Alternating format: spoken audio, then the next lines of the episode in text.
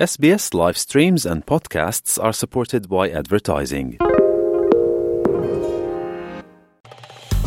Vi ste uz SBS Creation. Za još odličnih priča, sbs.au kosacrta creation. Radio SBS, program na hrvatskom jeziku, ja sam Mirna Primorac. Okrećemo se zbivanjima u Hrvatskoj.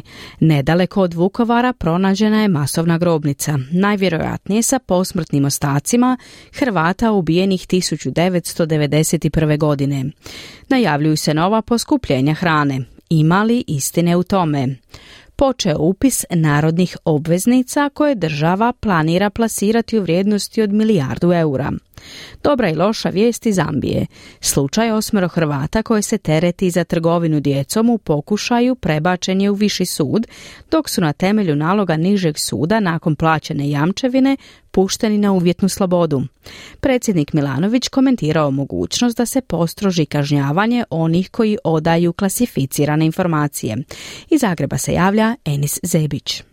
Nedaleko Vukovara uz cestu Negoslavci Orolik vrši se ekskumacija posmrtnih ostataka iz upravo otkrivene masovne grobnice za koju se vjeruje da se radi osobama nestalim tijekom rata u Hrvatskoj početkom 90-ih. Još se traga za 1818 osoba nestalih ili nasilno odvedenih, a najviše njih čak 513 je iz Vukovarsko-Srijemske županije. U srijedu su lokaciju posjetili premijer Andrej Plenković i ministar hrvatskih branitelja Tomo Medved, a Medved se obratio i novinarima. Nastavljamo i dalje sa pretragom terena. Radi se o masovnoj grobnici, to je ono što sad možemo utvrditi. Posmrtne ostatke koji su pronađeni u najkraćem mogućem vremenskom periodu ćemo i ovdje u Nacionalnoj memorialnoj bolnici dr. Iran Javro u Vukovaru izvršiti izuzimanje uzoraka, a u Zagrebu Zavodu za sudsku medicinu i kriminalistiku ćemo provesti utvrđivanje DNA dakle što je moguće kraće vremenskom periodu da obitelji dobiju informacije. To je ono što za sad možemo kazati. Pronalazak svake nove masovne grobnice nova je nada za nas koji još tražimo svoje najmilije, kazala je predsjednica udruge obitelji nestalih hrvatskih branitelja Vukovarske majke Manda Patko. Svi mislimo možda je naš tu, možda je naš tu, ali nećemo vidjeti sve dok se ne napravi identifikacija. A kad bude bilo sve gotovo, onda ćemo doznati ko je tu i odakle je. Biće sretan onaj koji svoj pronađe ovdje. Ne samo ovdje, već bilo gdje dalje. Mi smo sretni ako jednu osobu pronađemo, a sada ako ih ima do desetak, tu je još za nas plus jedan. Nečija će se srca smiriti. Na lokaciji masovne grobnice bio je i vukovarac Igor Korać, čijeg su djeda pobunjeni Srbi u SN 91. odveli i od mu se gubi svaki trag. Iz Vukovara sam, tražim djeda, odveden je u Negoslavce su sa obližnje ekonomije Jakobovac. Zadnje informacije koje znam da je bio mučen u Negoslavačkoj općini, tu je bio zatvor takozvane te njihove milicije i tu je zadnji puta viđen živ i odatle mu se gubi svaki trag. Iako u vladi kažu kako ne vide razlog za poskupljenja, veliki dobavljači hrane, njih 60 najavljuju za ožujak poskupljenje niza prehrambenih artikala do 10%, i to uglavnom iz uvoza. Vlasnik najvećeg distributera robe široke potrošnje Orbiko Branko Roglić kaže da su uz dvocifreni iznos inflaciju u prosincu i siječnju poskupljenja logična. Nadamo se da to poskupljenje neće biti veće od 8 do 10%, koliko će biti očekivana inflacija u eurozoni. Srećom smo dio eurozone da smo ostali Hrvatska, bili bi pogođeni puno većom inflacijom. On podsjeća da je vlada krajem prošle godine zamrzla rast cijena hrane. I kad vi zaustavite dizanje cijena, onda se balon napuhava i sad će on prasnut. I taj cijene će skočiti više nego što bi skočile da smo pustili da cijene rastu već koncem godine. Međutim, trebalo bi da hrana proizvedena u Hrvatskoj ne poskupljuje, nego će gore ići samo cijena hrane iz uvoza, ocjenjuje predsjednik nadzornog odbora maloprodajnog lanca KTC Ivica Katavić. Obzirom da se radi o multinacionalnim kompanijama, oni kroz ta poskupljenja pokušavaju nadoknaditi ove inflatorne razlike. Sa svoje strane premijer Andrej Plenković kaže da ulazni troškovi, dakle energija i cijena proizvodnje, nisu narasli, pa ne bi trebale rasti ni cijene proizvoda. Ministarstvo gospodarstva, Ministarstvo financija, cijeli tim vlade radi na pripremi mjera. Nakon 1. travnja, a u tom procesu razgovarat ćemo sa gospodarskim subjektima koji imaju ovakve najave. U vladi najavljuju da će i tijekom ožujka nastaviti sa mjerama za ublažavanje porasta cijena. Od srijede pa do prvog ožujka traje upis narodnih dionica. Država će ih izdati u vrijednosti od milijardu eura, oko milijardu i po australskih dolara, na rok od dvije godine uz kamatu od 3,25% godišnje. Ako je sada inflacija između 5 i 10% godišnje, iako komercijalne banke daju kamatu koja je bar 10 puta, ponovit ću, ne 10%, nego 10 puta manja nego ova kamata koju daje država, to i nije loš posao. Građani su, međutim, skeptični.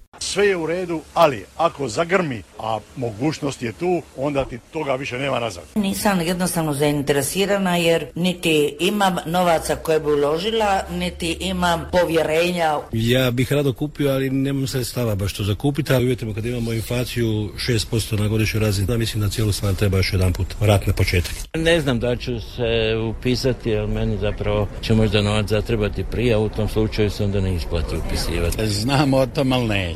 Ministar financija Marko Primorac poručuje. Ne treba se zavaravati, dakle ovo nije e, nekakva prilika za laku i veliku zaradu, ovo je prije svega e, mogućnost građanima da očuvaju vrijednost svoga novca. Cilj je naravno upogoniti štednju koju građani trenutno imaju u bankama po relativno niskim kamatnim stopama i omogućiti građanima da participiraju i na tržištu javnog duga. Pravosudne vlasti u Zambiji prihvatile su zahtjev imigracijske službe da se postupak protiv četiri hrvatska para koje se tereti za krijumčarenje djecu u pokušaju premjesti sa osnovnog suda u Nadoli na visoki sud u tom gradu, objavili su tamošnji mediji. Oni su 7. prosinca prošle godine uhapšeni kada su sa četvero djece iz Demokratske republike Kongo pokušali napustiti Zambiju. Pušteni su na uvjetnu slobodu, potom je postupak obustavljen i njima naloženo da u roku od 48 sati napuste zemlju. Međutim, iznova su uhapšeni na aerodromu i vraćeni u pritvor. Kako stoji u obrazloženju zahtjeva imigracijske službe za prebacivanje postupka na visoki sud, ovaj slučaj privukao široku pozornost kako u cijeloj zemlji, tako i na međunarodnoj razini, te bi bilo prikladno da se stvar sasluša pred visokim sudom. Koprivničanka Jelena Jakopović, čiji je sestra Aleksandra Peršić, jedna od osmero uhapšenih Hrvata, znala je za prebacivanje postupka na viši sud, to nije komentirala i bila je vrlo suzdržana u izjavi. Nismo u kontaktu, nemaju, oni su sad trenutno u zatvoru, nemaju oni ovoga mobitele, a i ne smijem davati nikakve informacije baš zbog toga jer slučaj još u tijeku je. Troškovi boravka osmero Hrvata u Zambiji dok su bili na uvjetnoj slobodi i troškovi odvjetnika sve su veći. Međutim, Jelena Jakopović kaže da za sada ne prikupljaju novac nekom dobrotvornom akcijom. Ja živim u Koprivnici pa koliko imamo naše prijatelje i naše ljude i mama posuđuje tako od prijatelja i rodbina. Ne, tak se ovoga nalazimo. Premijer Andrej Plenković izvijestio novinare kako je pred koji dan održan sastanak predstavnika više uključenih ministarstava sa obiteljima Hrvata u Zambiji.